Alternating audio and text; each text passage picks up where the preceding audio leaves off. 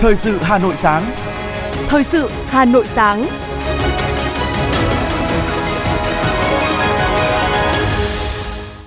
Hồng Hạnh và Tuấn Ngọc xin được đồng hành cùng quý thính giả trong 30 phút của chương trình Thời sự sáng nay. Chương trình có những nội dung chính sau đây. Chủ tịch nước Võ Văn Thưởng tiếp Bộ trưởng Ngoại giao Nhật Bản. Hà Nội tuyên dương thủ khoa xuất sắc năm 2023. Thi đua nước rút hoàn thành chỉ tiêu chuyển đổi số năm 2023. Hà Nội sắp tôn vinh 56 sản phẩm làng nghề tiêu biểu năm 2023. Phần tin thế giới có những thông tin. WHO kêu gọi thiết lập hành lang nhân đạo để hỗ trợ người dân tại giải Gaza. Sau đây là nội dung chi tiết. Chiều qua tại Phủ Chủ tịch, Chủ tịch nước Võ Văn Thưởng đã tiếp xã giao Bộ trưởng Bộ Ngoại giao Nhật Bản Kamikawa Yoko đang thăm Việt Nam. Hoan nghênh bà Kamikawa Yoko sớm thăm Việt Nam sau khi nhậm chức Bộ trưởng Ngoại giao và đúng vào dịp hai nước kỷ niệm 50 năm thiết lập quan hệ ngoại giao, Chủ tịch nước Võ Văn Thưởng đánh giá cao những đóng góp tích cực của bà và quan hệ hợp tác tốt đẹp Việt Nam-Nhật Bản trong những năm qua trên nhiều cương vị khác nhau. Chủ tịch nước Võ Văn Thưởng đề nghị hai bên tiếp tục thúc đẩy trao đổi, đoàn cấp cao và các cấp nhằm góp phần củng cố, tăng cường sự tin cậy chính trị, chú trọng thúc đẩy hợp tác kinh tế, thương mại, đầu tư, lao động, ODA, đào tạo nguồn nhân lực, trong đó có đào tạo cán bộ lãnh đạo, quản lý các cấp, đẩy mạnh giao lưu địa phương, văn hóa, du lịch, giao lưu nhân dân và thế hệ trẻ hai nước. Chủ tịch nước cũng đề nghị Bộ trưởng Kamikawa Yoko quan tâm thúc đẩy việc chính phủ Nhật Bản tạo điều kiện thuận lợi cho cộng đồng người Việt Nam sinh sống, học tập và làm việc tại Nhật Bản. Bộ trưởng Ngoại giao Nhật Bản Kamikawa Yoko cảm ơn Chủ tịch nước Võ Văn Thưởng, lãnh đạo và nhân dân Việt Nam đã dành sự tiếp đón nồng hậu cho Hoàng Thái tử và công nương Nhật Bản trong chuyến thăm chính thức Việt Nam vừa qua. Nhấn mạnh giữa hai nước đã hội tụ đầy đủ các điều kiện để đưa quan hệ lên một tầm cao mới. Bộ trưởng Kamikawa Yoko bày tỏ mong muốn hai nước tiếp tục làm sâu sắc hơn hợp tác trong lĩnh vực hiện có, đồng thời mở rộng sang các lĩnh vực mới như chuyển đổi số, chuyển đổi xanh. Tối qua tại Văn Miếu Quốc Tử Giám, Thành ủy, Hội đồng nhân dân, Ủy ban nhân dân thành phố Hà Nội tổ chức lễ tuyên dương thủ khoa xuất sắc tốt nghiệp các trường đại học, học viện trên địa bàn thành phố năm 2023. Dự buổi lễ các đồng chí Bí thư Trung ương Đảng, Trưởng ban Tuyên giáo Trung ương Nguyễn Trọng Nghĩa, Ủy viên Ban chấp hành Trung ương Đảng, Phó Thủ tướng Chính phủ Trần Lưu Quang. Về phía thành phố Hà Nội có Ủy viên Ban chấp hành Trung ương Đảng, Phó Bí thư Thường trực Thành ủy Nguyễn Thị Tuyến, Ủy viên Ban chấp hành Trung ương Đảng, Phó Bí thư Thành ủy, Chủ tịch Ủy ban nhân dân thành phố Trần Sĩ Thanh, Phó Bí thư Thành ủy, Chủ tịch Hội đồng nhân dân thành phố Nguyễn Ngọc Tuấn cùng với các đồng chí đại diện sở, ban, ngành của Hà Nội. 96 thủ khoa xuất sắc được tuyên dương là những sinh viên tốt nghiệp các trường đại học, học viện với thành tích ấn tượng về học tập, rèn luyện, nhiều thủ khoa xuất sắc là đảng viên, sinh viên năm tốt các cấp là những tấm gương vượt khó vươn lên, có công trình nghiên cứu khoa học, những đề tài, sáng kiến, giải pháp thiết thực, hiệu quả đạt giải trong nước và quốc tế. Nhiều thủ khoa là cán bộ đoàn, hội tích cực, năng động. Phát biểu tại buổi lễ, Chủ tịch Ủy ban nhân dân thành phố Trần Sĩ Thanh khẳng định, vị thế của Hà Nội ngày càng xứng đáng là trung tâm đầu não chính trị, hành chính, kinh tế, văn hóa, giáo dục và hội nhập quốc tế. Thành quả vị thế đó có được một phần nhờ các chính sách thu hút, bồi dưỡng và phát huy nguồn lực con người trong nhiều năm qua của thủ đô Hà Nội. Chủ tịch Ủy ban nhân dân thành phố tin tưởng rằng mỗi thủ khoa xuất sắc sẽ luôn là dưỡng tâm trong, rèn trí sáng, xây hoài bão lớn, mang khát vọng cống hiến, xây dựng đất nước Việt Nam hùng cường, thủ đô Hà Nội văn hiến, văn minh, hiện đại, Năm 2023 là năm thứ 21 thành phố Hà Nội tổ chức tuyên dương thủ khoa xuất sắc tốt nghiệp các trường đại học, học viện trên địa bàn thành phố. Sau 21 năm, đã có 2.156 thủ khoa được vinh danh, nhiều thủ khoa được tuyên dương đã bước đầu có những thành công trong sự nghiệp, có khát vọng công hiến và đóng góp trong sự phát triển chung của thủ đô và đất nước.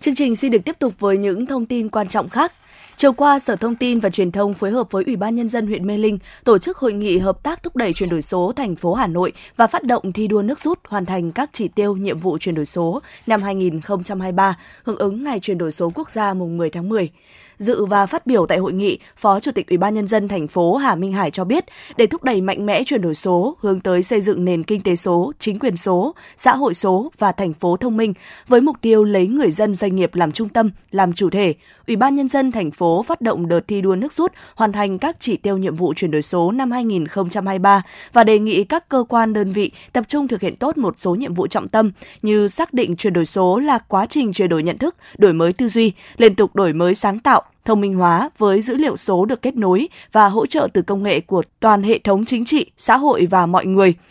Đẩy mạnh hoạt động chuyển đổi số, xây dựng chính quyền số và thành phố thông minh trên địa bàn, đơn vị quản lý, phấn đấu hoàn thành các chỉ tiêu nhiệm vụ đã được thành phố giao, tiếp tục phát huy và nâng cao hiệu quả của các tổ chuyển đổi số cộng đồng với phương châm đi từng ngõ, gõ từng nhà để tuyên truyền vận động người dân cùng tham gia. Trong khuôn khổ sự kiện, Sở Thông tin và Truyền thông tặng giấy khen cho các doanh nghiệp có thành tích tiêu biểu trong công tác đăng ký vận động cấp chữ ký số miễn phí cho công dân năm 2023 và tập đoàn VNPT, tập đoàn Viettel, BKAV, FPT. Nhằm hỗ trợ doanh nghiệp chuyển đổi số giai đoạn 2021-2025, mới đây, Bộ Kế hoạch và Đầu tư vừa công bố và kết nối trang vàng giải pháp chuyển đổi số. Trang vàng các giải pháp chuyển đổi số doanh nghiệp này cũng sẽ cung cấp những thông tin hữu ích cho cộng đồng doanh nghiệp tham khảo – lựa chọn được các giải pháp chuyển đổi số phù hợp nhằm tiết kiệm chi phí và thời gian cho doanh nghiệp. Theo đó, bốn nhóm nghiệp vụ các giải pháp chuyển đổi số trong ấn phẩm này bao gồm giải pháp chung cho nhiều lĩnh vực, ngành nghề 56%, giải pháp sản xuất 14%, giải pháp hạ tầng và quản lý thông tin 10% và giải pháp đặc thù 20% của ngành y tế, xăng dầu, ngành vận tải và kho, ngành truy xuất và nguồn gốc theo Thứ trưởng Bộ Kế hoạch và Đầu tư Trần Duy Đông, để trở thành một doanh nghiệp số và để tận dụng được những cơ hội trong cuộc cách mạng công nghiệp lần thứ tư, các doanh nghiệp Việt Nam, đặc biệt là các doanh nghiệp nhỏ và vừa, cần không ngừng thay đổi và sáng tạo. Cùng với đó, doanh nghiệp cần sẵn sàng hành động và đổi mới, tự chủ xây dựng chiến lược chuyển đổi số, bắt đầu từ việc thay đổi nhận thức của cán bộ quản lý doanh nghiệp và người lao động. Đánh giá và công tác chuyển đổi số ở Hà Nội trong những năm gần đây, ngành du lịch được xem là đơn vị tiên phong đi đầu thực hiện chuyển mình từ hoạt động du lịch truyền thống sang hoạt động ứng dụng du lịch số. Tại các điểm đến du lịch nổi tiếng của Hà Nội như Trung tâm Bảo tồn Di sản Thăng Long, thời gian qua đã tổ chức các triển lãm, trưng bày trực tuyến để thu hút khách. Ban quản lý di tích nhà tù Hỏa Lò thì ra mắt kênh phát thanh Hỏa Lò Prison Relic trên nền tảng Spotify. Di tích Văn Miếu Quốc Tử Giám, di tích Hoàng Thành Thăng Long hiện nay đã áp dụng hệ thống phần mềm QR QR code, cửa soát vé tự động, phần mềm quản lý khách giúp nâng cao năng lực quản trị của đơn vị. Ngoài ra, Hà Nội cũng triển khai xây dựng và lắp đặt các trạm phát sóng Wi-Fi tại các khu vực du lịch trọng điểm, tập trung lượng lớn khách du lịch, khu vực Hồ Hoàn Kiếm và phụ cận, khu di tích Chủ tịch Hồ Chí Minh tại Phủ Chủ tịch, khu di tích Hoàng Thành Thăng Long để phục vụ nhân dân và khách du lịch. Huyện Thanh Oai phối hợp với Tập đoàn Công nghệ BKV tổ chức hội nghị ký kết biên bản ghi nhớ hợp tác, thúc đẩy thực hiện chuyển đổi số toàn diện Ủy ban nhân dân huyện Thanh Oai giai đoạn năm 2023-2025 và tập huấn về chuyển đổi số. Hợp tác chuyển đổi số toàn diện huyện Thanh Oai với sự hỗ trợ của tập đoàn công nghệ BKV là bước đi mang tính bước ngoặt nhằm cụ thể hóa nghiêm túc hiệu quả chủ trương của thành ủy và Ủy ban nhân dân thành phố Hà Nội về chuyển đổi số. Theo đó, phát huy nguồn lực, thế mạnh về nhân lực, khoa học công nghệ của BKV trong việc hỗ trợ huyện Thanh Oai đẩy nhanh tiến độ chuyển đổi số, đào tạo hướng dẫn, bổ sung cập nhật kiến thức cho cán bộ, nhân dân huyện Thanh Oai trong tiếp cận và xử lý công việc. 327 sản phẩm làng nghề đã tham gia dự thi tại hội thi sản phẩm làng nghề thành phố Hà Nội năm 2023. Những tác phẩm xuất sắc nhất sẽ đại diện cho thành phố tham gia Festival Bảo tồn và Phát triển làng nghề Việt Nam năm 2023, dự kiến tổ chức vào tháng 11 năm 2023. Sau thời gian gần 3 tháng hoạt động, đến nay ban tổ chức hội thi sản phẩm làng nghề tiêu biểu của thành phố đã tiếp nhận 327 sản phẩm đăng ký của 107 tập thể cá nhân, trong đó có 30 nghệ nhân, 10 nghệ nhân ưu tú, 79 thợ giỏi của 25 quận huyện thị xã. Các sản phẩm đăng ký dự thi bao gồm các nhóm mây, tre, lá tự nhiên, sơn mài, khảm trai, gỗ mỹ nghệ, gốm sứ và thủy tinh, dệt may, thêu đan, móc, sừng, chai ốc, chạm khắc đá, kim khí. Hội đồng giám khảo của hội thi đã họp để đánh giá, chấm điểm các sản phẩm làng nghề tham gia với mục đích tìm ra 56 sản phẩm tiêu biểu nhất để trao thưởng bao gồm một giải đặc biệt, 5 giải nhất, 10 giải nhì, 15 giải ba và 25 giải khuyến khích. Tổng công ty Điện lực Hà Nội EVN Hà Nội đã đưa ra thông báo về việc triển khai đổi lịch ghi chỉ số công tơ điện cho khách hàng. Cụ thể, EVN Hà Nội sẽ thay đổi lịch ghi chỉ số công tơ điện vào ngày cuối cùng của tháng tại à, 21 trên 30 quận huyện trên địa bàn thành phố Hà Nội. Chương trình sẽ được thực hiện từ tháng 11 năm 2023. Theo đó, lịch ghi chỉ số công tơ cho khách hàng sẽ được EVN Hà Nội thực hiện từ à, 30 tháng 11. Đây là điểm khác khi mà trước đây, việc ghi chỉ số công tơ với khách hàng sinh hoạt trải dài từ ngày mùng 3 đến 20 hàng tháng. Với việc thay đổi lịch ghi chỉ số công tơ này, khách hàng của EVN Hà Nội sẽ trả chậm tiền điện của tháng 10 và khoản này sẽ được thanh toán vào tháng sau. Để triển khai các bước thay đổi lịch ghi chỉ số công tơ điện, EVN Hà Nội sẽ có thông báo trước tới từng khách hàng. Khách hàng có thể kiểm tra sản lượng điện bằng cách sử dụng công cụ tính hóa đơn tiền điện trực tuyến để tra cứu và tính hóa đơn tiền điện hàng tháng qua các ứng dụng của EVN Hà Nội. Ủy ban Nhân dân huyện Thường Tín vừa tổ chức khánh thành hai dự án gồm hạng mục sân vận động Phủ Thường nằm trong dự án xây dựng Trung tâm Văn hóa Thể thao huyện và dự án cải tạo chỉnh trang phía Tây nút giao Khê Hồi. Đây là hai công trình lớn và trọng điểm của huyện, trong đó dự án xây dựng hạng mục sân vận động Phủ Thường có tổng mức đầu tư gần 40 tỷ đồng. Dự án cải tạo chỉnh trang phía Tây nút giao Khê Hồi tổng mức đầu tư xây dựng hơn 14 tỷ đồng. Cả hai dự án này có ý nghĩa rất quan trọng, tạo điểm nhấn về cảnh quan, không gian và mỹ quan đô thị cho huyện Thường Tín trong thời gian tới đây đây, đồng thời giúp Thường Tín phấn đấu đến năm 2025 đảm bảo tiêu chí trở thành huyện nông thôn mới nâng cao và trở thành quận của thủ đô Hà Nội vào năm 2030.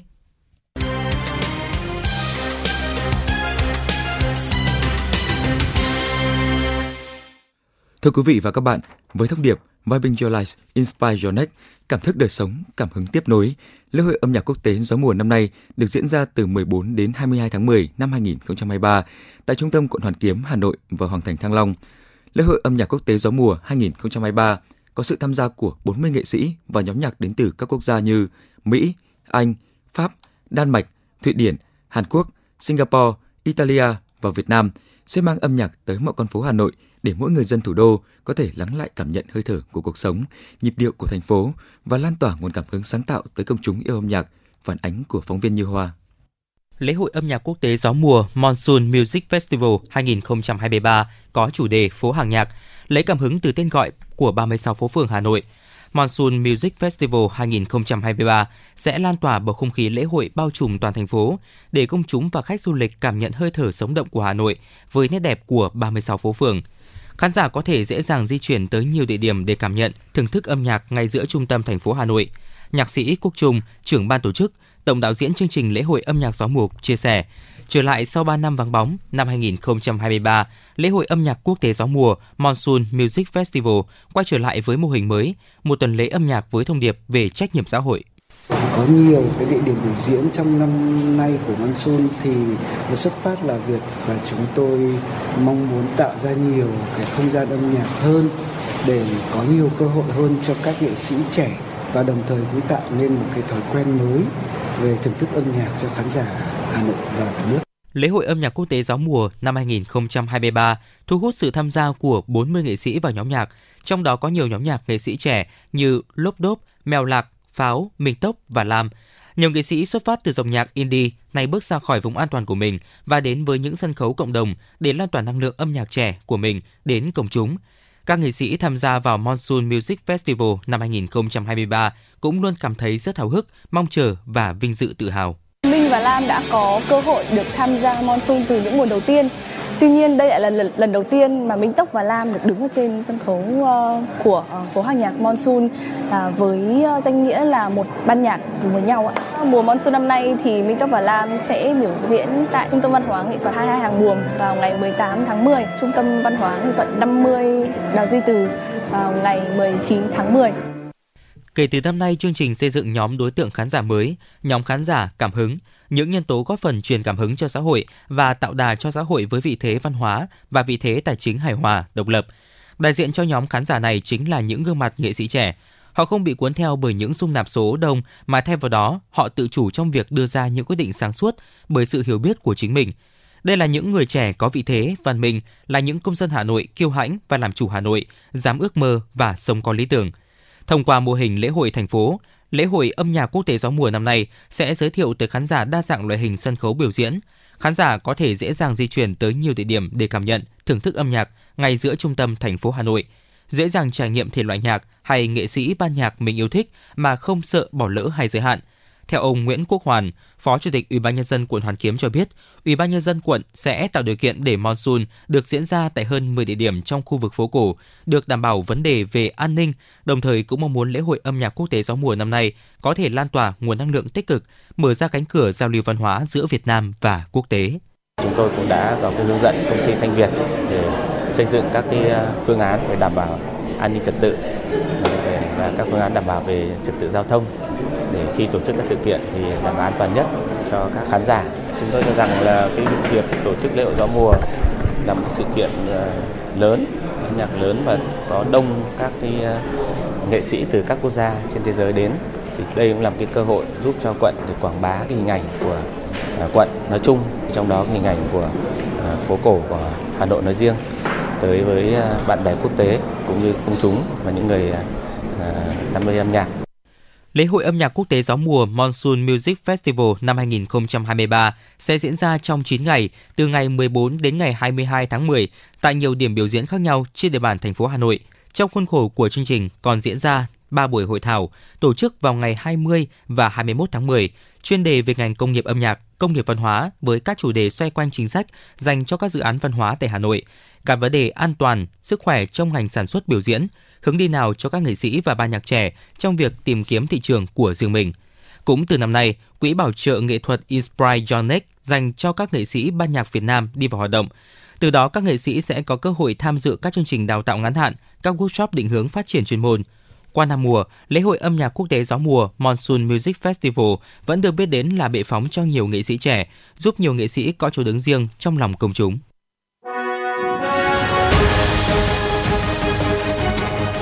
Thời sự Hà Nội, nhanh, chính xác, tương tác cao. Thời sự Hà Nội, nhanh, chính xác, tương tác cao.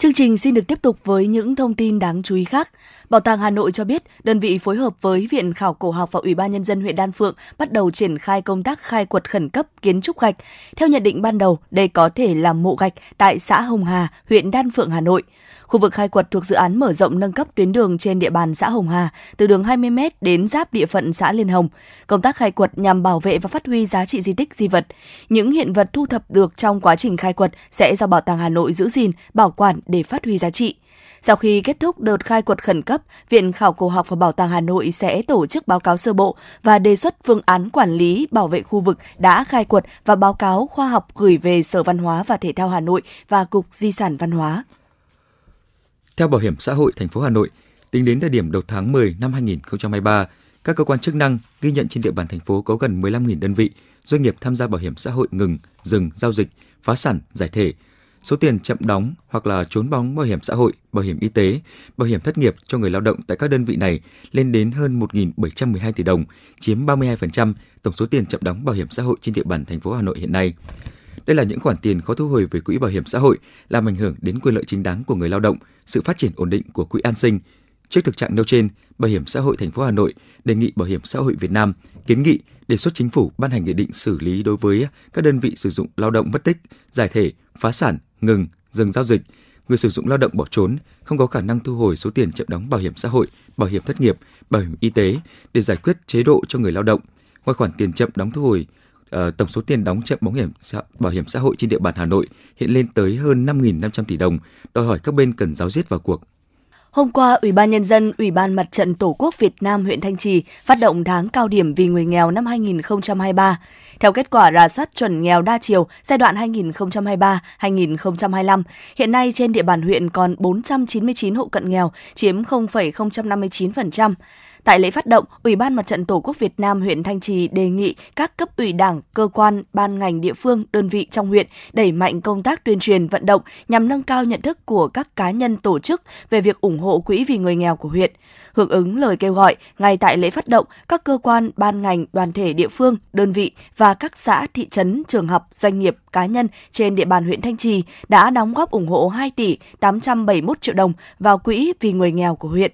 Nhân dịp này, Ủy ban Nhân dân huyện khen thưởng 38 tập thể vì có thành tích xuất sắc trong công tác tuyên truyền, vận động ủng hộ quỹ vì người nghèo. 6 cá nhân có thành tích xuất sắc trong công tác tuyên truyền, vận động ủng hộ quỹ vì người nghèo, đồng thời trao hỗ trợ xây sửa 4 nhà đại đoàn kết, trao hỗ trợ 7 phương tiện xe máy cho các hộ gia đình có hoàn cảnh khó khăn. Theo báo cáo của Sở Y tế Hà Nội, liên tục trong 4 tuần qua, số ca mắc sốt xuất huyết trên địa bàn thành phố đã tăng mạnh, Riêng trong tuần cuối cùng của tháng 9, thành phố đã tiếp tục có thêm gần 2.600 trường hợp mắc sốt xuất huyết, tăng 1,5 lần so với tuần đầu của tháng 9. Đây cũng là điều đáng báo động khi người dân còn có tâm lý chủ quan với căn bệnh nguy hiểm này. Bắt đầu từ tuần này, Hà Nội sẽ triển khai đợt cao điểm phòng chống dịch sốt xuất huyết trên 30 quận, huyện, thị xã, trong đó yêu cầu nội dung truyền thông về dịch bệnh phải tới được với từng người dân. Hiện Hà Nội còn gần 300 ổ dịch diễn biến phức tạp kéo dài. Nhiều chuyên gia cũng nhận định dịch sốt xuất huyết đang phá vỡ quy luật trước đó, đặt ra nhiều thách thức cho công tác kiểm soát dịch bệnh. tình hình dịch tiếp tục diễn biến phức tạp trong các tuần tới. Đỉnh dịch sốt xuất huyết có thể rơi vào cuối tháng 10, đầu tháng 11. Sáng qua, Ủy ban An toàn Giao thông Quốc gia tổ chức hội nghị trực tuyến toàn quốc sơ kết công tác bảo đảm trật tự an toàn giao thông 9 tháng năm 2023 và triển khai nhiệm vụ quý 4 năm 2023. Theo báo cáo, tai nạn giao thông trên địa bàn thành phố Hà Nội 9 tháng đã giảm sâu ở cả ba tiêu chí, đã xảy ra 419 vụ, làm 212 người chết, 337 người bị thương, giảm 211 vụ, tương đương với 33,5%, 100 người chết, tương đương 32,05% và 96 người bị thương, tương đương với 22,17% so với cùng kỳ.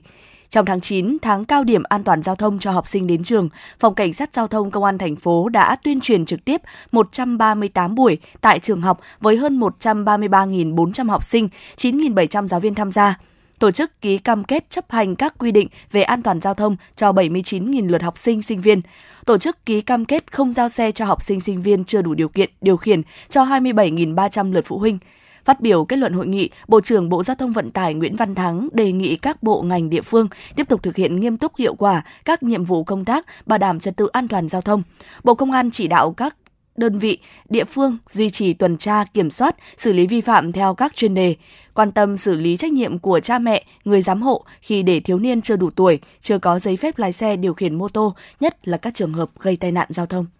Thưa quý vị và các bạn, để giúp các em học sinh hiểu rõ những tác hại của các loại ma túy và cách nhận biết các dạng ma túy hiện có trên thị trường, Cục Cảnh sát điều tra tội phạm ma túy đã phối hợp với Công an quận Hà Đông tổ chức buổi tuyên truyền phòng chống ma túy trong học đường cho các em học sinh trường Trung học phổ thông Trần Hưng Đạo, quận Hà Đông. Mặc dù hiểu rõ tác hại của ma túy, nhưng để phòng tránh quả thực không đơn giản, khi hiện nay có rất nhiều dạng ma túy tổng hợp rất khó nhận biết khi được ẩn giấu tinh vi qua các loại đồ ăn thức uống bày bán cho các em học sinh. Bởi vậy, việc tuyên truyền phòng chống ma túy trong học đường là việc làm cần thiết để nâng cao tinh thần cảnh giác cho giáo viên và các em học sinh trong nhà trường. Em Nguyễn Trung Kiên, Phó Bí thư Đoàn trường Trung học phổ thông Trần Hưng Đạo, quận Hà Đông chia sẻ cũng người ta cũng sẽ rất là tinh vi khi cài cắm vào đấy là những cái loại ma túy như là ma túy đá hay là ma túy tổng hợp gây đến ảnh hưởng thứ nhất uh, về đầu tiên là sẽ ảnh hưởng đến các bạn học sinh khi là những người sử dụng uh, sẽ gây ảnh hưởng về sức khỏe về tâm lý của các bạn ngoài ra thì song song với việc ảnh hưởng sức khỏe cũng sẽ ảnh hưởng rất lớn đến với việc học tập của các bạn tại trường và gây rất là nguy hại cho các bạn về không chỉ là hiện tại mà còn sẽ ảnh hưởng lâu dài cho các bạn về sau Thực tế, thời gian qua, tại một số cổng trường của quận Hà Đông, công an quận cũng đã điều tra và phát hiện một số loại đồ ăn thức uống ẩn chứa ma túy bán cho các em học sinh. Ông Đào Ngọc Sĩ, hiệu trưởng trường Trung học phổ thông Trần Hưng Đạo, quận Hà Đông cho hay.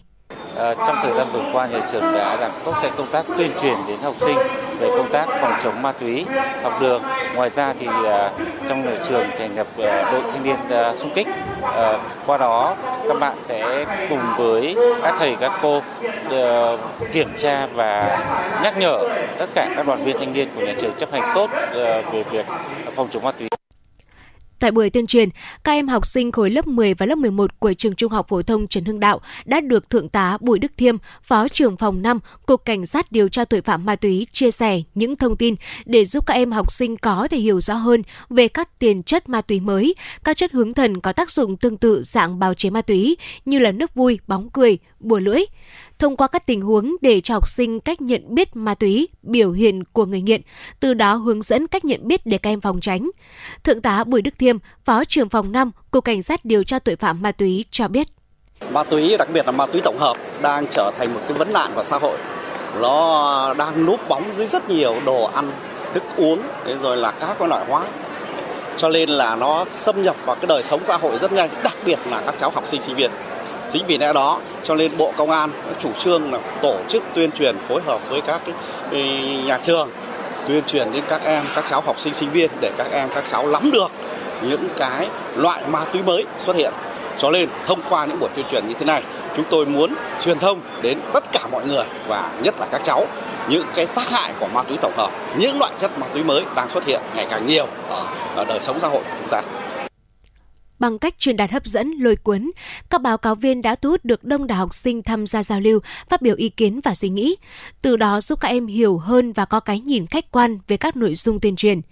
Việc đẩy mạnh hoạt động tuyên truyền phòng chống ma túy trong các nhà trường là một trong những cách làm hiệu quả giữa lực lượng công an với các nhà trường trong công tác giáo dục học sinh, giúp các em có các kiến thức cơ bản tư duy và cái nhìn đúng đắn để phòng ngừa các tệ nạn về ma túy.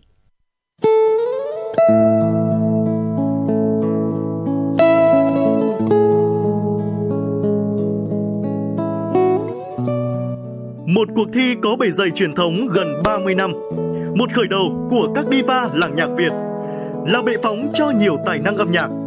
Tiếng hát truyền hình Hà Nội đã trở lại mùa thi 2023 với tên gọi Tiếng hát Hà Nội với 4 vòng thi. Các thí sinh từ khắp mọi miền Tổ quốc được thử sức tranh tài trong 3 phong cách âm nhạc, thính phòng, dân gian, nhạc nhẹ với cơ hội được vinh danh và tỏa sáng Vòng chung kết được tổ chức ngày 28 tháng 10 năm 2023 tại thủ đô Hà Nội. Giải nhất cuộc thi trị giá 200 triệu đồng. Các giải nhì, giải ba và giải chuyên đề đều có giá trị cao và được các nhà tài trợ trao thêm những giải thưởng đặc biệt. Tiếng hát Hà Nội 2023, một cuộc thi, một cơ hội so tài và tỏa sáng. Tiếng hát Hà Nội, chấp cánh cho các tài năng. Trân trọng cảm ơn tập đoàn Vingroup và các công ty thành viên đã đồng hành cùng chương trình.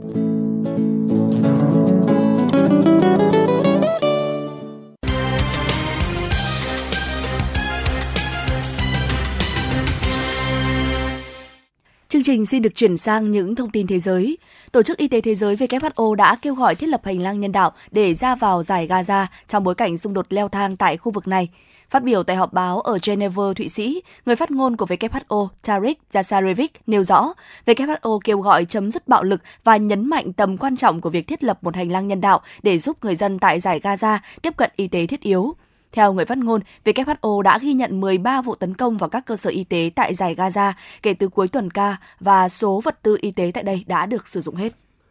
Thống đốc Ngân hàng Trung ương Pháp, thành viên Hội đồng Thống đốc của Ngân hàng Trung ương châu Âu ECB, François Villaroy de Gohau nhận định dù xung đột giữa phong trào Hồi giáo Hamas và Israel đang tác động đến giá tiêu dùng, song lạm phát vẫn sẽ nằm trong khoảng mục tiêu 2% của Ngân hàng Trung ương châu Âu. Trả lời phỏng vấn, ông Villeroy cho biết Ngân hàng Trung ương châu Âu đang thận trọng theo dõi những diễn biến của giá dầu, song nhấn mạnh giá dầu chỉ chiếm một phần nhỏ trong lạm phát, vốn nhìn chung đang có xu hướng giảm rõ rệt. Trong bối cảnh một số quốc gia hiện đã không còn đóng dấu xuất nhập cảnh vào hộ chiếu giấy, các chuyên gia nhận định rằng trong tương lai gần, một số quốc gia sẽ loại bỏ hoàn toàn hộ chiếu giấy và thay thế bằng hộ chiếu kỹ thuật số. Các nước Israel, Argentina, Singapore, các vùng lãnh thổ Hồng Kông và Macau Trung Quốc đã ngừng sử dụng tem xuất nhập cảnh đối với người đi hoặc đến các quốc gia và vùng lãnh thổ này. Liên minh châu Âu EU cũng sẽ sớm chuyển sang sử dụng hộ chiếu điện tử. Tổ chức nghiên cứu giám sát năng lượng toàn cầu có trụ sở tại Mỹ cảnh báo ngành than toàn cầu có thể mất gần một triệu việc làm vào năm 2050, ngay cả khi không có bất cứ những cam kết nào về việc loại bỏ dần nhiên liệu hóa thạch. Trong đó Trung Quốc và Ấn Độ phải đối mặt với những tổn thất lớn nhất. Hàng trăm mỏ than sử dụng nhiều lao động dự kiến sẽ phải đóng cửa trong những thập niên tới khi chúng hết tuổi thọ và các quốc gia thay thế than bằng nguồn năng lượng carbon thấp sạch hơn. Tuy nhiên, hầu hết các mỏ than có khả năng đóng cửa, không có kế hoạch tiếp tục hoạt động hay dự định chuyển đổi sang nền kinh tế hậu than đá. PhilHealth, tập đoàn bảo hiểm y tế Philippines vừa kêu gọi những người tham gia bảo hiểm của tập đoàn cần cảnh giác và thận trọng bảo vệ dữ liệu cá nhân. Cảnh báo trên được đưa ra sau khi tin tặc đã đánh cắp các thông tin cá nhân của hàng triệu người Philippines được cho là tham gia bảo hiểm của tập đoàn quốc gia này, bao gồm những bản ghi nhớ mật liên quan đến tình hình sức khỏe của cá nhân. Ngoài ra, thông tin của nhân viên làm việc cho tập đoàn cũng bị đánh cắp. Sau khi xảy ra vụ việc, tập đoàn đã tắt các hệ thống máy tính bị ảnh hưởng để ngăn chặn cuộc tấn công lan rộng, làm đình trệ hoặc gây sụp đổ hoàn toàn một số dịch vụ trực tuyến trong nhiều ngày.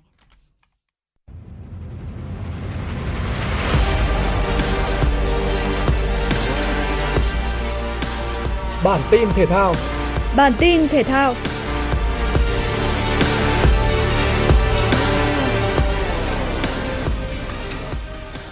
Đội tuyển bóng đá nữ Việt Nam đã có buổi tập đầu tiên chuẩn bị cho hành trình tham dự vòng loại thứ hai Olympic 2024. Với sự xuất hiện của một số gương mặt mới, huấn luyện viên Mai Đức Chung và ban huấn luyện hướng tới mục tiêu đổi mới chiến thuật, đồng thời tạo ra môi trường cạnh tranh tích cực cho các vận động viên trẻ. Trong danh sách hội quân lần này, hậu vệ Nguyễn Thị Mỹ Hạnh và tiền vệ Ngọc Minh Chuyên là những gương mặt mới. Trong đó Minh Chuyên là gương mặt được kỳ vọng với sự thể hiện tốt khi khoác áo đội tuyển U20 Việt Nam. Ngoài ra, ban huấn luyện lần này có sự xuất hiện của hai nhân sự mới là trợ lý Lưu Ngọc Mai và Văn Thị Thanh. Thầy trò huấn luyện viên Mai Đức Trung sẽ có hai tuần tập luyện tại Trung tâm Đào tạo bóng đá trẻ Việt Nam trước khi lên đường tới Uzbekistan vào ngày 23 tháng 10. Tại Uzbekistan, Việt Nam sẽ có trận giao quân gặp nước chủ nhà ngày 26 tháng 10 Ấn Độ ngày 29 tháng 10 và Nhật Bản ngày 1 tháng 11. Tại Đà Nẵng, Cục Thể dục Thể thao phối hợp với Hiệp hội Paralympic Việt Nam tổ chức lễ xuất quân của Đoàn Thể thao Người Khuyết tật Việt Nam tham dự Đại hội Thể thao Người Khuyết tật châu Á lần thứ tư ASEAN Paragames 4 tại Hàng Châu, Trung Quốc, diễn ra từ ngày 14 đến ngày 29 tháng 10 năm 2023. Tham dự đại hội, Đoàn Thể thao Người Khuyết tật Việt Nam có 71 thành viên, trong đó có 48 vận động viên thi đấu 7 môn thể thao gồm điền kinh, bơi, cử tạ, cờ vua, bóng bàn, cầu lông và taekwondo. Đoàn vận đấu đoạt từ 3 đến 4 huy chương vàng, có nhiều vận động viên vượt qua vòng loại, đạt chuẩn tham dự Paralympic Paris 2024. Tại buổi xuất quân, Thứ trưởng Hoàng Đạo Cương đã trao cờ cho đại diện Đoàn Thể thao Khuyết tật Việt Nam đi tham dự Đại hội Thể thao Người Khuyết tật châu Á lần thứ tư. Theo Trung tâm Dự báo Khí tượng Thủy văn Quốc gia, tình hình thời tiết ngày 11 tháng 10, khu vực Hà Nội nhiều mây, có mưa vài nơi, trưa chiều giảm mây trời nắng, gió đông bắc cấp 2, cấp 3, đêm trời lạnh, nhiệt độ thấp nhất từ 21 đến 24 độ, cao nhất từ 28 đến 30 độ. Phía Tây Bắc Bộ nhiều mây, có mưa vài nơi, trưa chiều giảm mây trời nắng, gió nhẹ, đêm trời lạnh. Phía Đông Bắc Bộ nhiều mây, có mưa vài nơi, trưa chiều giảm mây trời nắng, gió Đông Bắc cấp 2, cấp 3, vùng ven biển cấp 3, cấp 4, đêm trời lạnh. Quý vị và các bạn vừa lắng nghe chương trình thời sự của Đài Phát thanh Truyền hình Hà Nội. Chỉ đạo nội dung Nguyễn Kim Khiêm, chỉ đạo sản xuất Nguyễn Tiến Dũng, tổ chức sản xuất Xuân Luyến. Chương trình do biên tập viên Minh Thơm, phát thanh viên Hồng Hạnh Tuấn Ngọc và kỹ thuật viên Kim Thoa thực hiện. Hẹn gặp lại quý vị trong chương trình thời sự lúc 11 giờ trưa nay. Thân ái chào tạm biệt.